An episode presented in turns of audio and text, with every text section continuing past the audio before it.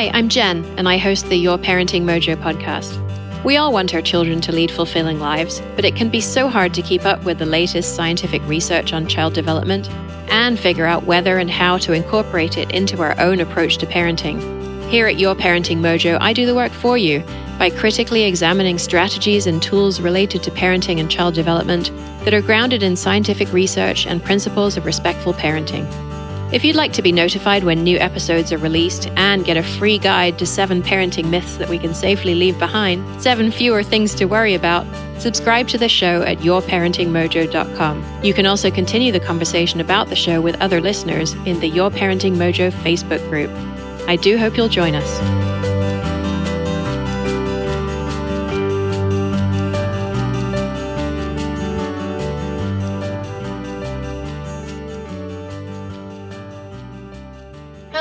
Welcome to the Your Parenting Mojo podcast. We actually have two special guests with us today, but I wanted to record a separate introduction to give this episode some context. So, my guests for this episode are Hannah and Kelty from the Upbringing podcast, and I was recently introduced to their work by listener Dana. Thanks, Dana. And as soon as I started listening, I knew that I had to get them on the show. Their worldview is really similar to mine, and I hope that you enjoy hearing some of the ideas that have come up before on the show discussed from a new perspective. And if you find yourself nodding along to a lot of the ideas you're hearing about in this episode, but you see a gap between those ideas and the way that you're currently interacting with your child, then I also wanted to let you know that my Finding Your Parenting Mojo membership is now accepting new members. In the membership, we take a lot of the ideas that you hear about on the show and turn them into tools you can actually use and really implement to help your real life family. If you want to learn more about it, you can find all the details at yourparentingmojo.com forward slash membership. Now, if you've looked at the membership before but you haven't joined, then I'd encourage you to check it out again because I've actually restructured it to make the content even more mm. useful to you. I've broken it down so that you can just get the first three modules of core content if you'd like to do that without committing to a whole year of the membership.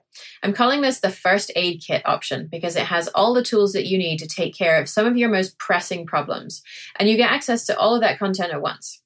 In those first three modules, we dramatically reduce the incidence of tantrums at your house by focusing on the underlying causes rather than just the behavior that you don't want to see, or by distracting your child from feeling their true emotions.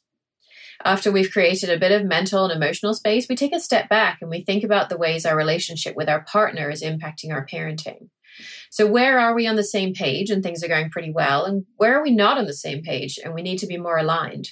And where is it okay for us to have different ways of doing things?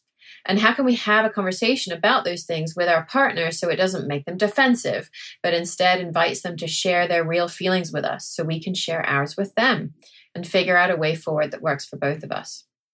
And once we have those tools to interact with our partner, we can work on defining our family goals and values together. So we actually have an idea about what direction we're heading in. We're not just setting arbitrary limits in the moment and then we find ourselves giving in on them.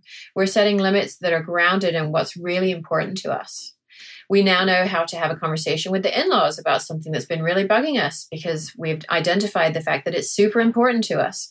Or on the flip side, maybe we even realize there are some things we can just let go and stop micromanaging. To make sure that you're able to put these ideas into action, you'll get access to short Q&A videos that you can watch anytime to get immediate answers to the questions that parents most often ask. For three months, you'll be welcomed into our private community full of parents who have chosen to raise their children intentionally, just like you. And you'll be able to work directly with a small group of them to translate the big ideas into the tiny steps you need to take to achieve what's really important to you and your family. And then there's the option to get what is basically parenting insurance. this option takes everything you get in that first aid kit option and says, okay, now we've got the basics under control. Let's see about doing things like raising healthy eaters, moving beyond the constant sibling squabbles to a supportive sibling relationship, navigating screen time and both parental and child anxiety.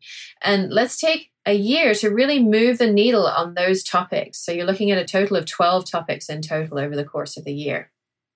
And the reason I consider that first aid kit to be the core content is because without that, you can't really make progress on the other stuff that seems like they are more immediate problems, like food and sibling squabbles and screen time.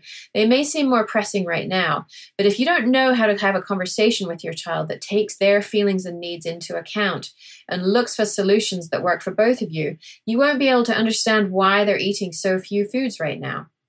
If you haven't developed the skills to have conversations that don't get your partner's back up, you're not going to be able to talk with them about why they force your child to clean their plate at every meal. And if you haven't done the work on your values and goals, then you won't know whether this issue is one you need to address with your in laws before you next visit their house, or whether it's something you've just decided to let go. So in the parenting insurance, you get all of that core content plus the nine additional modules, the Q&A, a year in the private community, and the small group support. And once again, you can access all of this content as soon as you first log in. You also get a host of bonuses like the Setting Limits course that I ran earlier this year and a set of conversation starter cards so you can have meaningful interactions with your child and even your spouse over dinner that gives you some insight into their world. It includes the Getting Back on Track pack, which contains seven beautiful home screen images for your phone with mindfulness reminders four specially recorded five minute meditations to help you in those moments when your child's behavior is driving you up the wall and you retreat to the bathroom to regroup. And there's a fantastic one page infographic to summarize your plan of action for when that happens. You can post it over the toilet if you like. and it includes a discount on the Your Child's Learning Mojo membership, which is also open for enrollment, which helps you to support your child's intrinsic love of learning, which I would say is more important now than it ever has been when our children are primarily learning in an online environment that's not supporting that intrinsic motivation to learn, as well as an option to get a 33% discount on a package of private coaching calls with me. And I actually didn't pick those names for the packages out of thin air. About 18 months ago, a parent in the Finding Your Parenting Mojo membership said she'd started to think of it like parenting insurance for times when things get rough. And at the beginning of the COVID lockdowns, I hosted some calls for members where we didn't aim to brainstorm solutions to problems or to fix anything, but we just held the space for all the difficult, complicated things that we were all feeling. One parent who spoke was just in tears as she explained that she was in full lockdown in a very small apartment in Madrid with a partner and two children. And it actually turned out the children weren't able to go outside at all for over a month. She was exhausted and very emotional, but through the tears, she said she felt that she had been spending the last year that she'd been in the membership in boot camp, preparing for exactly that moment. She was able to acknowledge all of the things that she was feeling and be present with those things rather than stuffing them down and support her children's anxious feelings and find solutions to problems and have difficult conversations with her partner instead of having these little squabbles turn into major problems. And in that moment, I knew that this work that I'm doing to support parents is really helping, even in the most stressful conditions we can imagine. And the good news for you is that finding your parenting mojo isn't exactly like insurance, which won't take you if you have pre existing health conditions. We welcome pre existing parenting conditions. We meet you exactly where you are and we help you move toward where you want to go with as much support as you need to make it happen. So if you'd like to join us, just head on over to yourparentingmojo.com forward slash membership for all the details. And now let's go and meet Hannah and Kelty. Hello and welcome to the Your Parenting Mojo podcast. Today we have two special guests. Uh, here with us is Hannah and Kelty from the Upbringing podcast. I'm so excited that you're here. Thanks so much for joining us. Thanks for having yeah. us. We're excited to be here. So I wonder if you could start by introducing yourselves, please, because there are two of you and you look similar except for the hair. Your voices are similar for those of, those of you who are listening on the podcast. So yeah, please uh, please go ahead and tell us who you are and, and about the upbringing show as well. Yeah, I, we usually introduce ourselves as twins, moms, but works in progress, feminists, tired people, tired and parenting coaches who are basically working to empower parents and empower one another um, to grow up alongside our kids for what we call sanity and social change. That's our primary mm. goal. So we do that through our podcast, um, which has been going for a little over a year, and through one-on-one coaching, and then um, through our Instagram community where we do live Q and videos and have just a wonderful community of folks that we're growing up alongside. What about our trainings and background, just so people can know yeah, about we're, us? We're trained in simplicity, in. parenting, and positive discipline, and RIE Foundations training. Mm-hmm. Okay. Then we have, we are currently parenting in captivity on a farm that we share with um, our partners. And then between the two of us, we have four kids, ages three, four, five, and six. And so that is another one of our biggest teachers, obviously, is our brood of children. Mm-hmm. Yeah. Mm-hmm. Yeah. Okay. And you sound similar for those who are only listening. For those who are watching on YouTube, who's Hannah and who's Kelty? Redhead Hannah. Redhead Hannah. The hair. Yes. Yeah. Okay. We're Whatever clear on that. color is. I'll answer to anything. It's like an flexible. interesting pandemic ombre situation Thank right you. now. um, and we should give a hat tip to our mutual listener as well, Dana. Right? She uh, she connected us. She reached out and said, "Hey, do you want to be connected?" And I hadn't heard of your show before, and I looked at your website and I said, "Yes, yes, yes, I want to be connected." And then meanwhile, we've been fans of yours for years and never thought we would end up getting to actually talk to you on your Mhm. podcast. We're so lucky. Yeah. It's like we're, we're pinching ourselves. I might wake up any moment. Honestly.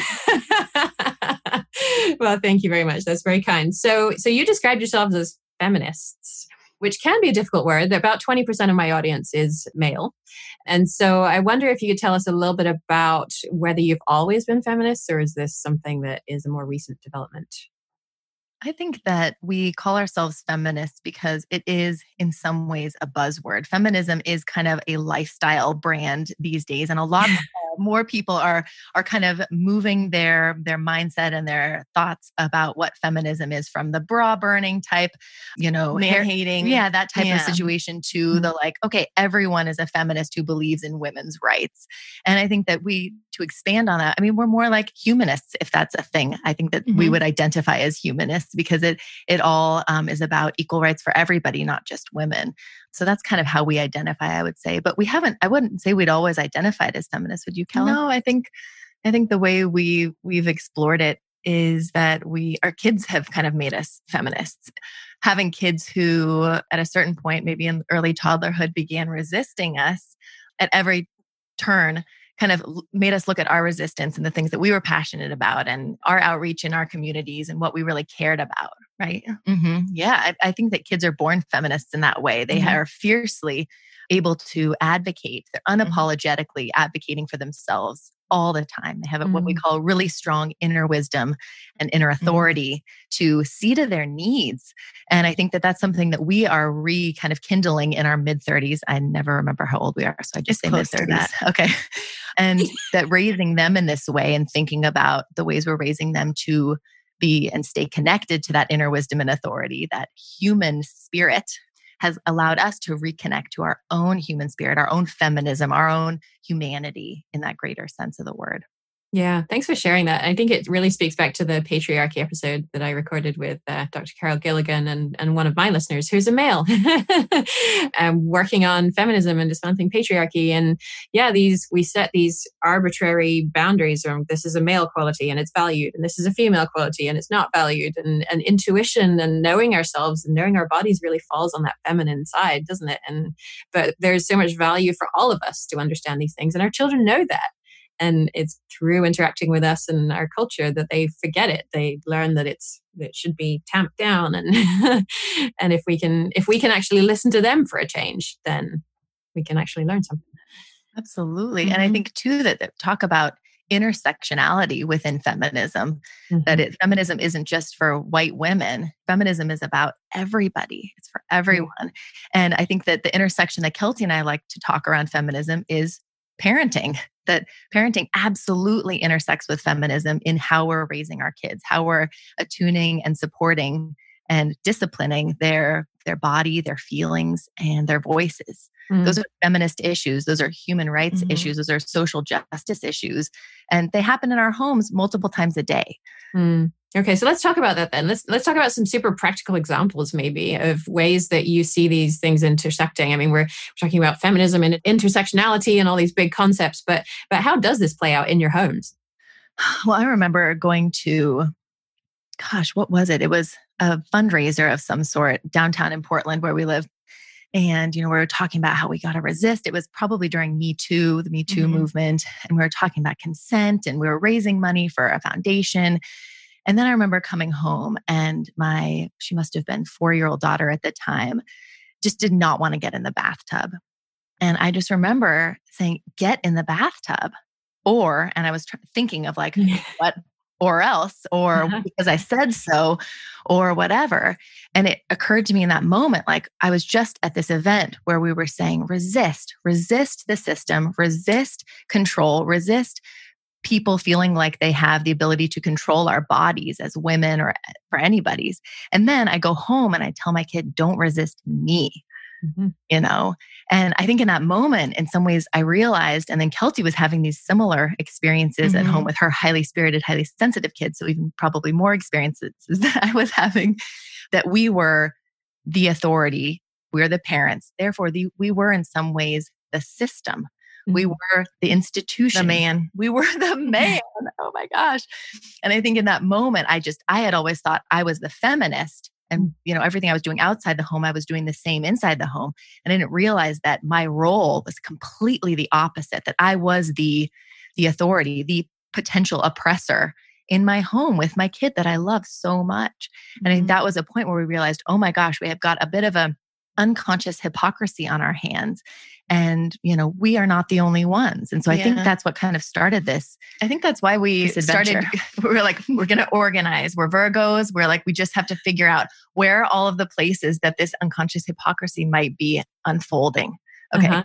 and we look to our kids resistance. Where are we seeing their resistance the most? Okay. Around their body stuff. So getting in the tub diaper changes brushing teeth like trimming hair, brushing those knots out of the hair, mm-hmm. around their their eating and their food, how many bites they need of this, how much water they need, around and still around their body, what they should wear and when got to bring that coat, got to put that on, all of these places around their body. And then their feelings, right? Their big, splashy, messy feelings. There's so much resistance associated with those. And we had to sort of start analyzing how do we come into this? How are we showing up in this? Is this feeling aligned with who we are and what we expect for ourselves and other people? Um, what else? And their, and voices. their voices. Voices were maybe like the first signal of resistance because mm-hmm. that's where it would come out and saying no over and over absolutely not not like that. Why? Explain to me this mm-hmm. right?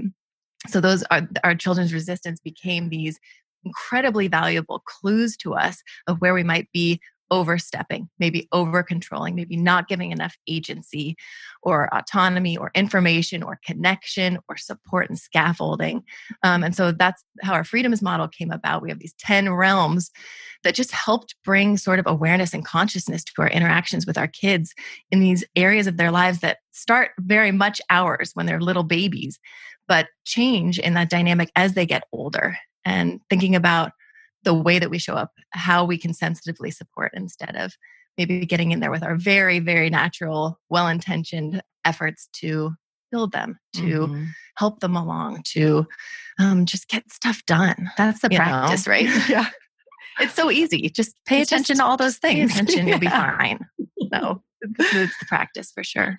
Okay, so I want to get into the practice. Before we do that, I'm thinking, okay, so so so many of these things I can see that yeah, if we could just let them go, our lives would be so much easier. You know, the whole it's cold outside, you need to wear a jacket kind of thing. Why not just let the child figure out if they want a jacket and maybe bring the jacket and when they get cold they can put it on or when they get a bit, get a bit older then they become responsible for that decision making and if they don't want a jacket and don't want to take a jacket then that's a decision they're going to live with what about something like toothbrushing where it's you know the teeth aren't going to fall out if we skip toothbrushing tonight and maybe even tomorrow as well but at the end of the day we kind of do need to get the teeth brushed so how is that kind of situation different to you from the yeah okay I, I'm on board with not forcing my child to eat more than they want to eat. I'm, I'm okay with them not taking a jacket if they say they're not cold.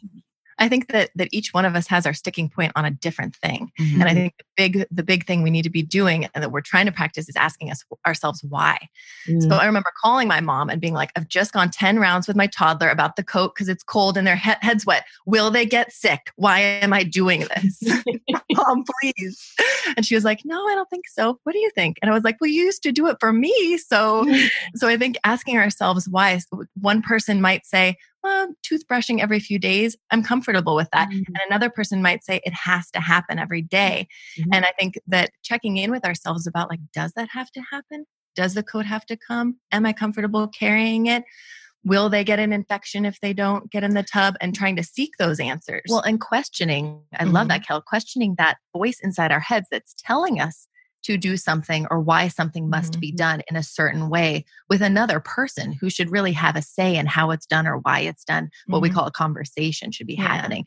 But I think that's part of it is saying with this unconscious hypocrisy, with this growing awareness we've been having and that we talk about so much in our work now, we're saying, wow, who is that voice in our heads? Who is that? That's our culture. That's our greater culture. That's the external gaze and external voice that we've all been raised to focus on and prioritize. And then we come into this parenting sphere and we're struggling a lot with all of this resistance, this toothbrushing resistance, for Mhm. example. And we feel like it has to happen for exactly two minutes morning, in the evening, flossing, you know, 80% of the time, let's say. And like, oh my gosh, I'm coming up with this expectation, this voice in my head with this expectation. And then I'm in front of me is this little person who's saying, no, how do I get that done?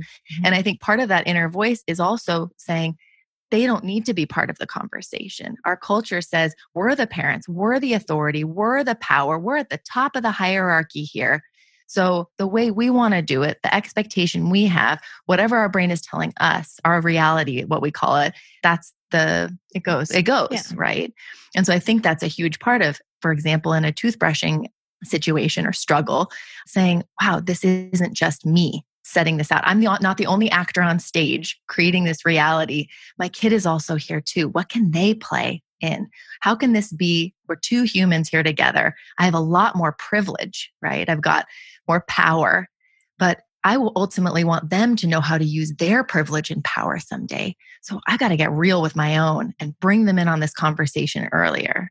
Mhm. Do you want to play out what that would look like with Yeah. toothbrushing? yeah, go for it. Kelty, This is so awesome. You could do a role play. We should do this. We should. we should use Hannah's kids because mine are spirited and sensitive, and we don't brush our teeth every night, right? And I Mhm. think just really quick, the way that we go into a lot of these these kind of resistance moments where we're like, but at the end of the day, and we have one of those feelings, is trying to balance out the the skill building versus the value building Mhm. right? And trying to figure out which one ultimately is more important. And our approach is going to be reflected in that. And so for me, when I'm getting a lot of resistance around toothbrushing with my children, the value is more important to me. So the value of clean teeth and good hygiene becomes elevated in that dynamic because the skill is not going to happen without me holding them down or forcing them or well, and if you force the skill, then it mm-hmm. undermines the value. right is what, exactly what you're saying. right and a, and creating a positive association around whatever it is and conversations around it and all those things becomes priority for me right but maybe just go with a more a little bit more of a play. Role play. role play. That's why there are two of us. We- mm-hmm. We've been our, our little twin traverse for a long time here, so you might have to pull us out of it. Uh-huh. But I think that's where we use what we call our resist approach. We've we've figured out, okay, we don't want to use control, like blind control with our kids. That mm-hmm. teaches them to use blind control when they're an authority and power, right? We want to be using nonviolent communication. We want to be practicing what we call powers beyond control with our kids. Because kids don't just learn from us, oh, toothbrushing is really important. They're learning, wow, how does mom use power to show me that toothbrushing is really important. And that's the thing that's invisible about parenting that we oftentimes forget is that it's not just what our intention is that we want our kids to brush their teeth for two minutes every night. But if mm-hmm. we go about it using incentives and consequences and shame and isolation and all these very normal conventional parenting practices, then that's actually what they're learning how to do with a little bit of the toothbrushing stuff. If that they even can absorb that because all of this discipline usually just blows out any of the actual learning that could be taking place. So mm-hmm. the resist approach anyway is what we kind of established which stands for well we're res- in in it we're resisting conventional discipline when our kids are resisting us. So that's why we call it the resist approach and it stands for respect, empathize, sync up, innovate, summarize and trust. And so that's, and it's not like a, you know, two minutes for each step. This is not a one size fits all thing. It's a very fluid, open process of just engaging in a conversation with our kids. So, for example, around toothbrushing, we would respect, I would respect. Wait, let's talk about the Oh, struggle what? first. Oh, go Yeah, ahead. So one of one of my kids is like, ignoring me when I say, let's, you know, hop like bunnies into the bathroom or how are your teeth feeling? Maybe let's go head in there. So we'll read these couple books after we get those teeth brushed, whatever it is, trying to segue or even just like there. it's time. Yeah. We're brushing teeth. like, it's been four days. We're, we're in there now. And they're just like, nah, yeah, no, not tonight. Or "Um, no, of the book. I'm going to get inside in the book. And so then what, we, what, what happened through the resistance? Well, I think the respect step, which is our, it helps prime our brains for this interaction being a conversation where it's not a domination, it's a conversation. So we're going to be using connection instead of control. We're going to be conversing instead of correcting and thinking of our kids as their own human self with their own personal reality, with their own developmental skills that and their lack of developmental skills that they have yet to build, right? And so remembering that we don't, you know, that cracking down can sometimes get results, but that it's ultimately not supporting their learning, it's not supporting our relationship, etc. I think it's funny that we focus on the lack of the lack of developmental skills. So we get mad about it and worked up instead of the lack of developmental skills being like a mitigating circumstance. And mm-hmm. something we can actually lean in and- Yeah. and, and support.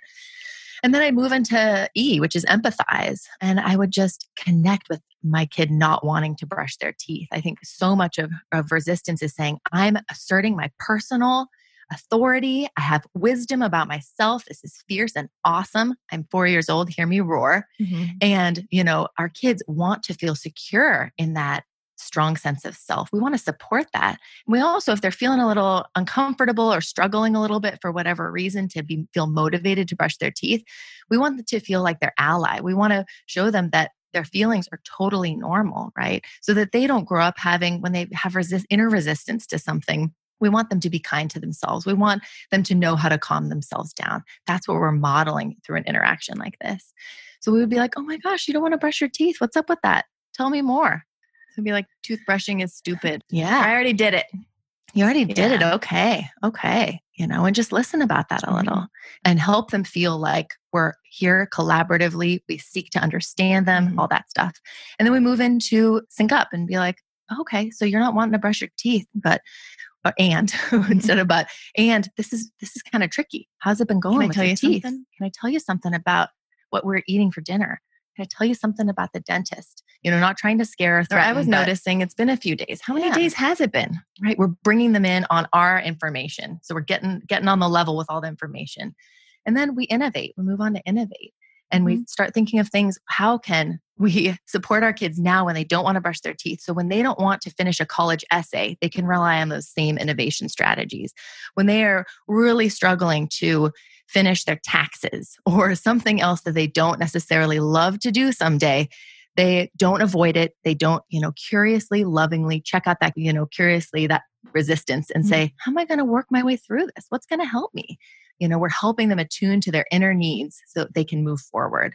So what, what would be a few uh, quick ideas? Yeah, I mean, we we would offer like, well, I, I was thinking I would look in there with the toothbrush and see if there are any dinosaurs, or how about I brush with you and we'll both try to stand on one foot at the same time.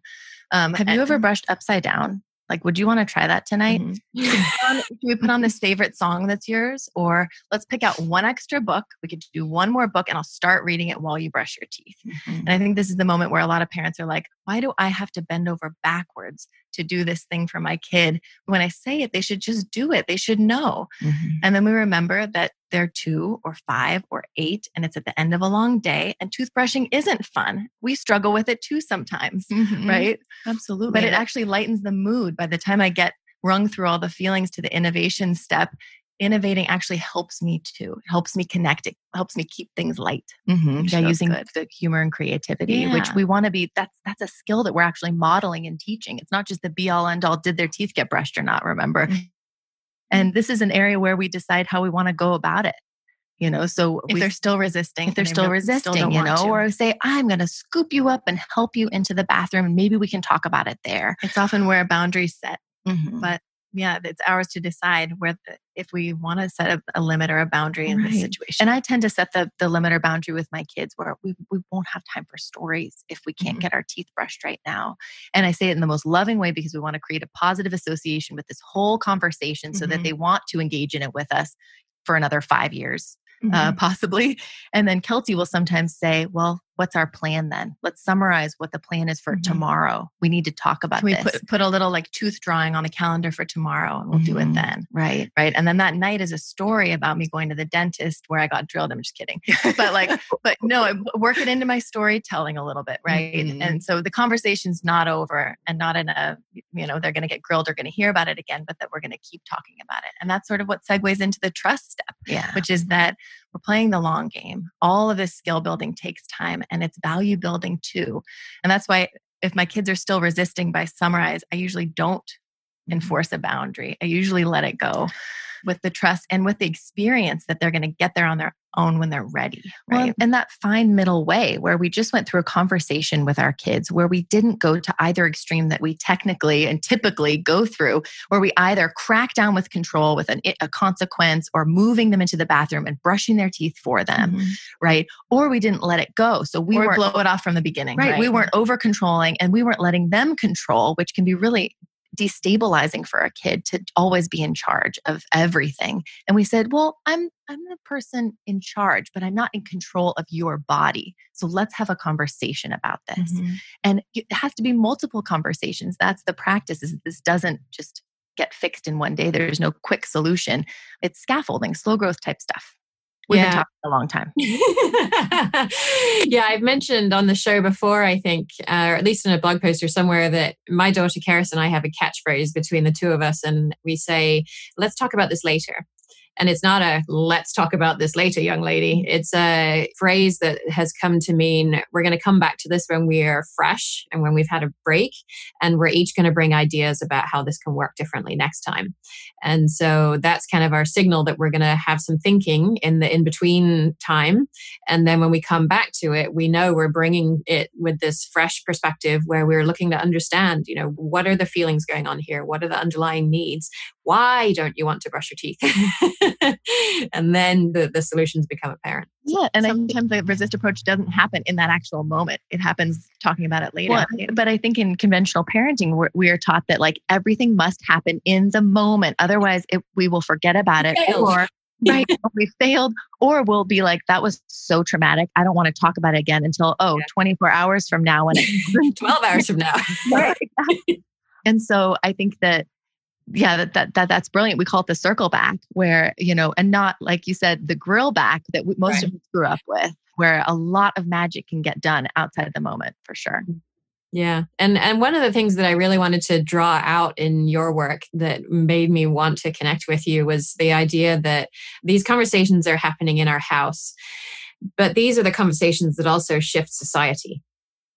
Right? Can you talk a little bit about that and about how you see parenting as being this engine for for social change? Yeah, absolutely. I think that it's been an evolution for us personally, but little by little, day by day, we're starting to realize, oh my gosh, parenting is so political. It's not just personal. And I think Mhm. that that's what the system, not to sound like, like total, you know, um, Conspiracy theorist. conspiracy theorist wants us to think that we're all individuals, little families, nuclear families in our own homes, living joyfully. I mean, suffering alone with our families with this discipline situation and not feeling like there is a collective feeling of not just support but of purpose behind what we're doing and i think we started our early parenthood being like okay i'm parenting for sanity i need to get through this day like we've Mhm. all been through that with young children and babies Mhm. and then we got to the point where we were like well Okay. okay This is when we kind of came onto your podcast. Right. We were Right. like, okay, I'm getting my footing. Okay, I'm I'm a little more sane now. I can get through the day. But now I also want to really support these things in my kids. It's going to help like create an, an individual and support an individual who's happy, who's successful, who's respectful, who's empathic, who's, you know, um, self-motivated, who's resilient. So we started thinking, okay, now my parenting practice isn't just around surviving and being sane. It's now through supporting our kids' success, supporting them. And then little bit by little, and basically once our kids became toddlers and we started realizing that our discipline was being controlled by this these cultural influences that did not align with who we were as people and as women and as parents ultimately, we started realizing, oh my gosh, like this is so much bigger than just our, our own little homes and our own little families. And that we have this opportunity, like we're privileged white women you know that we don't it's not just about us our day it's not just about raising kids that we love it's about moving through the world in a way that is supporting more people than just ourselves. You know, mm-hmm. that these skills that we're supporting in our kids through respectful discipline is teaching them to move, go into the world and not just live a privileged life, but also to live for social change as well. Because people who are all the, I mean, you've done all the research for us, Jen, basically, mm-hmm. that, you know, kids who are shown unconditional love and respect and being, you know, brought into the conversations and be given and supported in all those freedoms that Kelty and I talk about, they have you know better mental health they have stronger relationships they you know they are more um, secure they're more secure yeah. people you know they do better at work they're they're more satisfied in their careers and people who are happier and more secure in themselves are actually the ones that are able to support other people because they don't have to be constantly looking, oh, are my needs getting met? Oh my gosh, that person said that thing. Oh my gosh, I just messed up this relationship. Oh my gosh, I'm so anxious. You know, that that actually allows them to go out there and be thought leaders and innovators and change makers and just and really important people hopefully. And if we can all raise a generation of that what can be done for our society which is in real need of a movement like that right now? Mm-hmm. yeah and just to make that even more explicit i mean the, the use of power is something we don't even think about right eh, really in our homes. But we see it play out in the world every day when a white person has a power over a black person, when the white person is able to call the police and have a certain outcome happen when the police arrive. Mm-hmm. A male is able to have a certain power over a female. And how does that play out? Where does that come from? And it comes from the decisions that we make today. the way that we interact with our child today is what's shaping our children as they go out into this world and make these decisions about how they interact with other people. Exactly. I think that's the the opportunity and also the responsibility that we're feeling. And when all of the black lives matter stuff kind of started gearing up again we saw so many parenting resources saying okay we we need to be raising these anti-racist kids. Let's get out there. Let's buy those diverse books. Um, let's broaden our play circles when we're able. Let's go to the rallies and have our kids hold the signs and understand what this is all about and we love all of those things. Mm-hmm. We're like, and let's think about all the hundreds of opportunities and experiences we encounter with our children around the actual implicit learning mm-hmm. around power and privilege and dynamics, right? What are we telling them about mm-hmm you know, how to treat another person when we feel like we need to tell them to go to their room, or when we tell them to stop whining, you know, and we shut down their emotions, or when mm-hmm. we tell them to to stop arguing, like we've made the decision and we shut down their voices or their will. Like this is the system of power that they're growing up with. This is the incubator that we have this this opportunity to change so that we're not perpetuating these inherited legacies of control that are are really like mainstay in all of these systems in our lives and i think that just opening our eyes to that idea of, of uh, in our parenting in the realm of parenting can be really intimidating and overwhelming mm-hmm. uh, but i think that all of us are victims of it. And that we have to move past that that fragility and say okay what am i going to do now about it yeah, I think that know? it's ultimately can be really empowering too because yeah. we feel like we're, we're all stuck in our homes. We're struggling to feel like we're making a difference in the outer world. We're feeling like our hands are tied in so many ways. And realizing that that whenever our kids scream no at us or have a tantrum or resist our good intentions or fling their food in our faces, every single one of those is an opportunity to be making that change outside of the home, building you know scaffolding mm-hmm. one conversation another conversation another conversation right? We get those chances. Mm-hmm. yeah. Yeah it's an investment for sure and it's a daily practice. We call it our fail forward approach. And also part of that too that lastly to mention i think is that it's not just this investment and this sacrifice that we make as parents to just do the right thing. I think it's also raising our kids in this way where we're honoring their inner wisdom and their inner authority through all of these struggles with them is really helping to to raise awareness of our own and nurture our own inner wisdom and authority that has been kind of dampened over the years, where mm-hmm. we are looking outside more than inside. We're finally in our mid 30s being like, I deserve a voice. What do I want? What about me? And I think parenting allows us, it's that catalyst that brings up all of these questions and brings that inner child up in us that says, What about me? What about my needs? What about my voice? What about my body? And I think that's the beautiful opportunity of it that we get to be kind of nurturing and rekindling our own spirits as we're supporting our kids on this journey together, you know, that it's way more collaborative and egalitarian than we ever thought it could be while also getting teeth brushed at the end of the day. Yeah. I think we have this feeling like with this growing awareness, the path to those greater ideals will reveal itself. And mm-hmm. I think that we've been realizing that it's a path that we forge together with our mm-hmm. mm-hmm. Yeah yeah and and the idea of learning this stuff for yourself at the same time i think is so powerful. And it's it's definitely something i've been working on for the last year or so and realizing really for the first time that my body that my physical experience has something to tell me about what's going on you know that i can pay attention to it and it will tell me am i about to make a decision that isn't right for me? Whereas previously I, I wouldn't have even noticed or if i'd noticed i wouldn't like I would just dismiss it. Uh, whereas I, then I would work for the logical reasons. What are the logical reasons to do it this way? The logical reasons to do it. Well, then I'm going to do it that way, aren't I? and, and, just not pay attention to this gut feeling that says this is the way the decision needs to be, and to figure that out. And am I going to confess how old I am? I'm going to confess to being older than you. to be figuring that out at this age. I mean, how, how how many decisions would I have made differently if I had known that as a child? If someone had taught me that, or even if someone just hadn't squashed it out of me when I was a child because I mm. probably had that, as all children do when I was a child.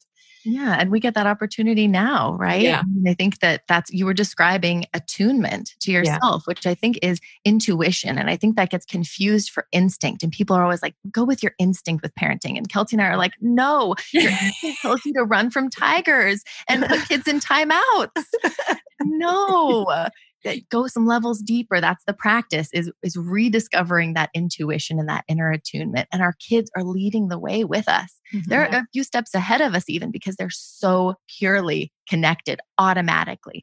They have been mm-hmm. so protected from society's external pressures and expectations. Like we should be following their lead not the other way around Mm-hmm. Yeah, yeah, and eh, I know that's uh, that can be a difficult thing for parents to even conceive of, right? Because it's the idea is, well, we we've been around in the world longer. We know what's up. It, it's our job to raise you the way you should be raised, and and to step back from that and say, actually, my kids have as much to teach me as I have to teach them, is a really profound shift for parents. I think. Yeah, we got to check our privilege, right? Yeah. And then yeah. I think it also takes a lot of pressure off though. And we I think we've we've all had those preconceived notions of the parent we should be and the responsibility we have to XYZ with everything. And it's been such a relief for us mm-hmm. when we found RIE at the very beginning, um, resources for infant educarers, you well know. Mm-hmm. Um, it was just such a load off, uh, realizing, okay, I don't have to be up all in them when on them when they're playing. Okay, I don't have to entertain them all the time. Okay, I don't actually have to, you know, force them to get dressed when I want to. All of this I can just be a little more neutral mm-hmm. and see and see what they have to say and see what they have to give and see how what they have to and want to do.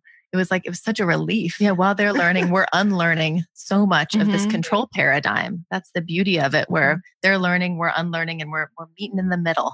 Yeah. Before we wrap up, I wonder if we can spend a few minutes talking about siblings because I'm I'm guessing you have a, a perspective on that, and I think you also have a new workbook out, don't you, to help parents?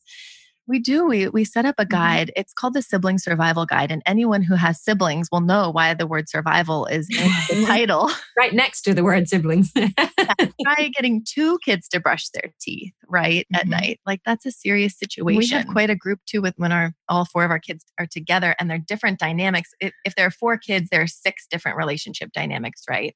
You would probably do the math better than us. um, but it's a lot, a lot of chemical reactions and relationships, and you know, age splitting temperament. and temperament clashing, yeah. and it's been a lot. It's been mm-hmm. an experiment. And I think that, I mean, for so many folks, a lot of our coaching clients, the community we talk to on Instagram lives and stuff, uh, they, they have, many of them have never spent this much time with their kids.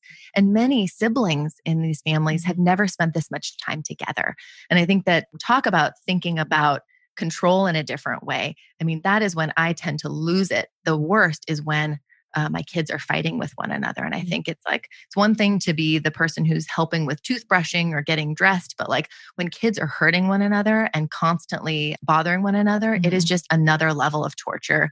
As a parent. And so it's been something Kelty and I, as like very close twin sisters, talk about a lot and think about a lot and mm-hmm. have read a lot about like, what is a sibling relationship? How can we be supporting that sensitively? How can we be considering the sibling relationship another one of the freedoms that we want to be really sensitively collaborating with mm-hmm. um, with our kids and so that's why we created the guide and it's broken down into 10 steps to just kind of help us all gain some awareness and move through struggles with our kids a little more adaptively so that they can be building those skills too. But it's a lot. It's mm-hmm. a, yeah. Um, I think most of us, you know, think that our job, mm-hmm. talk about jobs as parents in general, but when it comes to our sibling relationships, I think we automatically assume the like, we're judge, we're jury, we're referee, Mm-hmm. We are mm-hmm. EMS first responder, call monitor. we are we are the manners police. Mm-hmm. It is mm-hmm. a lot of hats to be doing, and on top of that, maybe full time working, mm-hmm. right, or full time looking for work. There's so much going on in folks' lives right now. So mm-hmm. I think that we flip a few beliefs about you know our goals as parents our role as parents um, i don't know how much time we have to talk about that and then we just go into kind of some ideas about how to approach a struggle so that our kids can learn about themselves and one another rather than what's right or wrong to do. You know? Again, the, the habit versus the value. Mm-hmm. Doing that same toothbrushing example with a sibling relationship. Mm-hmm. Mm. Yeah, I, I mean, I we are slightly over the time that we normally go for this, but I think that the one of the key ideas that I would like to draw out in this is that you don't see conflict as a bad thing. Can you tell us about that and why that is? Because I think the typical approach is well, if the kids are fighting, then something's wrong and I'm failing and the family is not doing well and, and things are not good right now. So, so how do you see that in a different way? Yeah, I think that we've been raised to think that conflict in general is negative and so much of of what we've been learning and practicing at upbringing out within sibling relationships and outside of it just in all of our parenting struggles is that the hard stuff is the good stuff because that conflict is an opportunity every single conflict is an opportunity to connect and to run the resist approach and to have a conversation to be building skills, building connection, tuning into the inner wisdom and authority, theirs, ours at the same time. Mm-hmm. And I think that something that we learned in a lot of our kind of coaching conversations and some Montessori school talks we did was that everyone really believed that the ultimate goal between siblings was harmony. We mm-hmm. just want harmony in our home. We want friendship. When we see this fighting, it's it's not just annoying or stressful or triggering or an impediment to my day, but it puts me in a fear spiral about their relationship and what they're going to be like as people, as friends. Like they need to mm-hmm. be, you know, college roommates and giving toast at each other's weddings and calling each other when I'm gone, right? So we kind of rewrite that goal and talk about how our ultimate goal isn't harmony, but it's connection. And that can mm-hmm. only happen when we can lean into these challenges and sort of start rewriting our mental wiring. To, when we hear that scream or when we hear that thing break, or when we hear that mom or that whining, instead of thinking this is bad, this shouldn't be happening, this is the worst, either they are failing or I am failing, but to start replacing those automatic negative thoughts with this is valuable, this is good, we're going to get to the other side of this, this is an opportunity for connection for all of us. They're going to learn from this, right? Mm-hmm. Yeah, it's a lot of it's work lot. though. Luckily, our siblings give us so many opportunities to practice. I mean, think about we have 30 something years of neural wiring to be mm-hmm. backtracking, mm-hmm. and they have so many, you know, they have a very small prefrontal cortex that they're building. And so, again, finding a way to meet in the middle where mm-hmm. we're unlearning, they're learning. And mm-hmm. every time we go through it, when we start seeing the results, when we start seeing our kids using the same words we're using, when we start seeing them setting a boundary lovingly with one another, mm-hmm. we start seeing them it creatively innovate through a, an issue we're like oh my gosh this is happening mm-hmm. and and it wasn't from creating a victim and an aggressor it wasn't from telling them again for the hundredth time that they shouldn't do that mm-hmm. you know it wasn't from from losing our shit and i know that we're not that's not what we always want to do but thinking of what we else we can do has really helped us and so that's what the guide is about is saying mm-hmm. okay we know we don't want to do that what can we be doing instead that's more helpful for all of Even us. Even like 10% of the time. Yeah. We should actually count the number of like conflict filled interactions with our kids and just make a little tally and just be like, how many times a day, even once a day, is valuable. Mm-hmm. If we can mm-hmm. get in there, we're feeling a little more primed, a little bit more patient, a little bit more self regulated. That's an opportunity. I like dive into the room when I'm feeling good. I'm like, I'm going to get in there and nail it right now. Right. and it makes it a little easier the other times when I'm like hiding, plugging my ears, or being like, Yeah. it's gonna stop. I know it's gonna Our stop." personal capacity definitely plays in a Oh, lot. sure. It should. Yeah. Yeah. Mhm. well, thank you so much for being here. It was so awesome to meet you. I'm sure our paths would have crossed at some point anyway. But thanks again to Dana for for helping us to make the connection because it was it was so amazing to chat with you. Kindred Jen. spirit among kindred spirits for Mhm. sure. Yeah. so, can you tell listeners where they can find you and all of your work, and like what's the best way to connect with you? Yeah, it would be to go to our website at upbringing.co. And then we're also on Instagram at up underscore bringing. Um, and that's pretty much where we, you can find all everything about our. our, resist approach and our freedoms model. You can download there. We have a Mhm. shop with the sibling guide, and, Mhm. and we're mostly around on Instagram. And we just love Yeah. talking about the hard stuff. So Mhm. come to us to talk about the hard stuff. We Mhm. love it. And we're in it with all of you who are listening. And we know you are too, Jen. And your stuff is so pretty as well. your designer is amazing. Whoever uh, helped you to put all that stuff together, I mean, it's just it's just beautiful to look at too. So follow for the eye candy and then stay for the for the messages. Thanks for joining us for this episode of Your Parenting Mojo. Don't forget to subscribe to the show at yourparentingmojo.com to receive new episode notifications and the free guide to seven parenting myths that we can leave behind. And join the Your Parenting Mojo Facebook group for more respectful, research based ideas to help kids thrive and make parenting easier for you. I'll see you next time on Your Parenting Mojo.